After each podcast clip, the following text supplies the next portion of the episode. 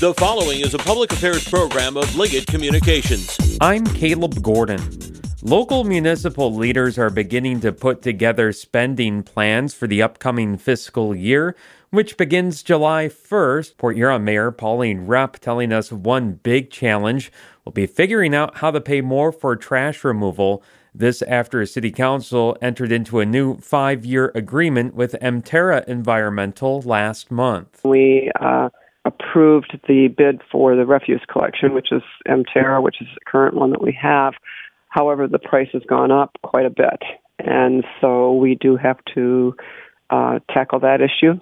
And, because what we get out of our millage that goes toward that cost of trash collection is not quite going to meet that. So we'll have to figure that one out. That's Port Huron Mayor Pauline Repp. This is the Blue Water Beat.